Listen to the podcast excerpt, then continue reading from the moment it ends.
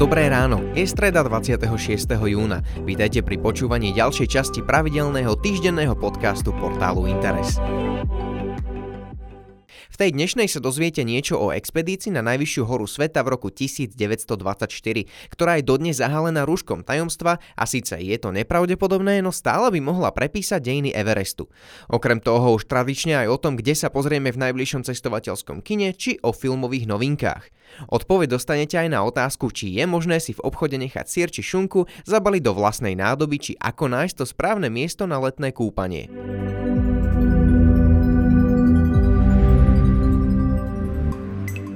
Majestátny Mount Everest odolával človeku až do 20. storočia. Skôr ako na najvyššej hore sveta stála ľudská noha na južnom aj severnom póle. Mount Everest si zrejme aj preto vyslúžil prezývku Tretí pól. Ako prvý naň oficiálne vystúpili britský horolezec Sir Edmund Percival Hillary spolu so šerpom Tenzingom Norgeom v roku 1953. Briti sa však tretí pol pokúšali dobiť už oveľa skôr. V prvej polovici 20. rokov sa k najvyššej hore sveta vydali hneď tri rôzne expedície. Prvé dve skončili neúspechom a tá tretia je dodnes tak trochu zahalená rúškom tajomstva. Je totiž možné, aj keď pomerne málo pravdepodobné, že prví ľudia stáli na vrchole Mount Everestu už pred 95 rokmi. O zdolaní Everestu začali Briti snívať už koncom 19. storočia. Prvé expedície začala pripravovať Kráľovská geografická spoločnosť spolu s britským horolezeckým klubom Alpine Club. Povolenia na výstup získali už v prvých rokoch 20. storočia, no politická situácia nakoniec prvé expedície poriadne oddialila. V roku 1911 sa Tibet osamostatnil a síce ho ako samostatný štát takmer nikto neuznal, krajina sa uzavrela a na svoje územie nepúšťala takmer žiadnych návštevníkov. K Mount Everestu sa nakoniec Britom podarilo priblížiť až v roku 1921. Prvá expedícia bola prieskumná a zrejme nikto ani len nedúfal, že by sa horolezcom podarilo dostať sa až na vrchol Mount Everestu. Osemčlenná skupina však pomerne detailne zdokumentovala severný prístup k najvyššej hore sveta. Výprava mala mnoho zdravotných problémov, okrem iných aj s výškovou aklimatizáciou. Napriek tomu sa trom horolezcom podarilo dostať sa do severného sedla a nadmorskej výšky 6700 metrov, odkiaľ mohli Mount Everest pozorovať a premýšľať nad vhodnou výstupovou trasou. Ďalšia britská expedícia prišla o necelý rok na to. V roku 1922 už skupina horolezcov snívala o dosiahnutí najvyššieho bodu na Zemi. Severnou trasou sa im tentoraz cez niekoľko kempov podarilo dostať až do výšky 8320 metrov. Na vrchol sa počas expedície pokúsili dostať trikrát. Posledný pokus však skončil katastrofou a expedícia bola ukončená 7. júna. Skupinu totiž zasiahla lavína, ktorá pripravila o život 7 šerpov. Briti sa k Everestu vrátili opäť o dva roky. Expedíciu tvorilo 150 nosičov z Tibetu a 12 horolezcov, medzi ktorými bol aj George Mallory, ktorý sa zúčastnil aj predchádzajúcich dvoch pokusov o dobitie Everestu. Výprava sa postupne od 22. mája v priebehu dvoch týždňov dostala do kempu v nadmorskej výške 8170 metrov. 5. júna sa Edwardovi Nortonovi podarilo vyliesť do výšky 8565 metrov nad morom. Oficiálne sa vyššie ako on dostal až o 3 ročia Edmund Hillary pri zdolaní Everestu. Neoficiálne sa to však zrejme už pár dní zrejme podarilo Georgeovi Melorimu a jeho spolulescovi Andrewovi Irvinovi. George Mallory a Andrew Irvin sa do severného sedla pod vrcholom Everestu vybrali 6. júna. O dva dní neskôr začali stúpať na samotný vrchol. Do sedla sa v ten deň dostal aj Noel Odell, ktorý bol posledným, kto Malloryho a Irvina videl živých. Spozorovali v severozápadnej stene Everestu v oblasti nazývanej ako tretí krok. Zo severovýchodnej strany Everestu musia horolezci smerom na vrchol prekonať tri tzv. kroky. Ide o niekoľko desiatok metrov vysoké skalné steny, ktoré mimoriadne stiažujú výstup a predstavujú pre horolezcov veľké riziko.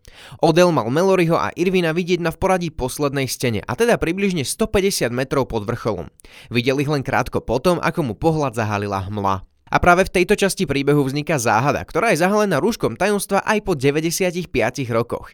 Melory aj Irvin našli na Evereste svoju smrť. Otázkou však ostáva, či zomreli pri výstupe alebo pri zostupe a teda sa im podarilo zdolať najvyšší vrchol planéty takmer 3 ročia pred Hillarym a Norgejom. Väčšina odborníkov a skúsených horolezcov tvrdí, že Melory a Irvin nemali v roku 1924 proti Everestu šancu. Severovýchodná stena je mimoriadne obťažná a od roku 1975 ju zľahčuje hliníkový rebrík, ktorý sem upevnila čínska expedícia. Britskí horolezci navyše podľa slov kolegov nemali na výstup dostatočné zásoby kyslíka. Bez toho sa na Everest po prvý raz dostali až horolezci Messner a Habler. Záhadný osud Meloryho a Irvina sa v roku 1999 pokúsil objasniť americký horolezec Eric Simonson a jeho výprava po stopách expedície z roku 1924. 1. mája sa im podarilo v nadmorskej výške asi 8400 metrov objaviť telo Georgia Meloryho. Melory podľa rozsahu zranení zomrel okamžite, alebo len veľmi krátko po ťažkom páde. Mal prasknutú lepku, ťažkú fraktúru nôh a na jeho trupe boli vďaka extrémnemu chladu stále pozorovateľné podliatiny, ktoré pri páde s najväčšou pravdepodobnosťou spôsobilo istiace lano. Telo Andrewa Irvina sa však v roku 1999 nájsť nepodarilo. A nepodarilo sa to ani mnohým ďalším expedíciám, ktoré sa o to pokúšali, keďže Melory pri sebe nemal tú najcenejšiu vec, ktorá by mohla celý príbeh horolezcov z júna 1924 vyrozprávať. Horolezci z celého sveta sa dodnes pokúšajú nájsť telo Irvina. Irvina Melory mali totiž pri pokuse o výstup na Everest pri sebe aj fotoaparát, ktorým by v prípade úspechu zdokumentovali a zväčšnili výstup na najvyššiu horu sveta na fotografii. Fotoaparát, ktorý môže priniesť finálny dôkaz ich príbehu sa však pri tele Meloryho nenašiel. Mnohí preto predpokladajú, že ho mal pri sebe Irvin. Dodnes teda celkom nie je jasné, či sa Melory a Irvin dostali až na vrchol Everestu. Väčšina nepriamých dôkazov ale naznačuje, že bola expedícia neúspešná a horolezci zo skalnej steny spadli pri výstupe. Určitá nádej, ktorá by prepísala dejiny Everestu, však ostáva do momentu, kým sa nenájde telo Andrewa Irvina a najmä fotoaparát s filmom, na ktorom by sa mohol nachádzať historický snímok z vrcholu. Kým sa tak nestane, ostáva Everest po prvýkrát oficiálne pokorený Hillerym a Norgejom.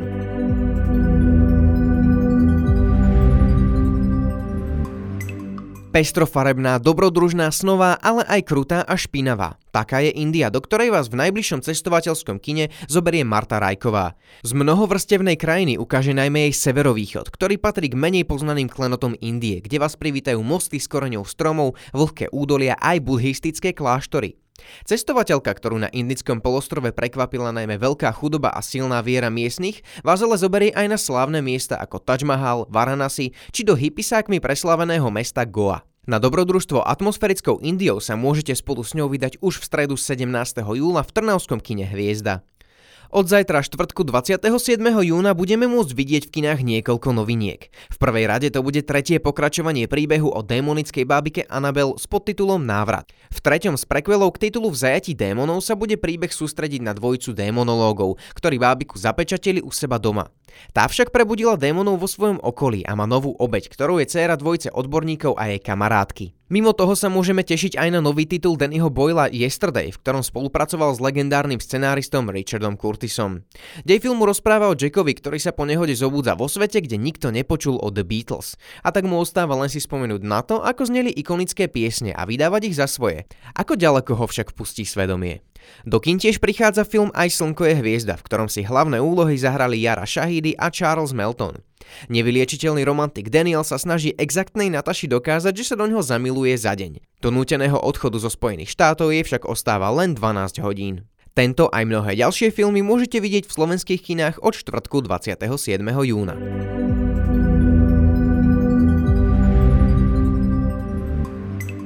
Už málo kto si dnes pri pokladni v obchode vypýta plastovú igelitku. Spoločnosť sa počas ekologickej evolúcie vyvinula natoľko, že väčšina z nás si na nákup prinesie tašku vlastnú, po väčšine namiesto vyrobenej z plastu skôr tú látkovú. Dokonca si na mnohých miestach môžeme načapovať aj drogériu a vyhnúť sa tak množstvu rôznych plastových obalov. A čo taký sír, šunka či iné mesové výrobky, ktoré po príchode z obchodu väčšina z nás aj tak vybaluje z pôvodného obalu do vlastného. Mohli by sme pri pulte predavačku poprosiť, aby nám tieto produkty zabalila rovno do našej nádoby? Odpoveď na túto otázku zistovala naša redaktorka Tatiana Kondelová. Výsledkom je rázne nie od všetkých opýtaných obchodných reťazcov. Konkrétne dôvody, ako aj vyjadrenia jednotlivých spoločností nájdete v článku na našom webe. Už v minulotýždňovom podcaste sme vám v závere ponúkli tipy na kúpanie. Vtedy išlo o zoznam najčistejších prírodných vodných plôch zostavený Úradom verejného zdravotníctva Slovenskej republiky. Ak si však na oficiálne hodnotenia úradov nepotrpíte, rozhodne si do svojho smartfónu stiahnite aplikáciu Swim Places. V roku 2011 ju spustila partia nadšencov z Českej republiky a dnes mapuje viac ako 2600 rôznych lokalít na kúpanie po celom svete. Najväčšie zastúpenie v databáze však majú Česká republika a Slovensko a aplikácia je preto pre našinca veľmi užitočná. Nájdete v nej množstvo prírodných lokalít, kde sa počas horúcich letných dní môžete okúpať celkom zadarmo a uprostred prírody. Ďakujem, že ste opäť počúvali náš podcast a my sa na vás tešíme opäť o týždeň.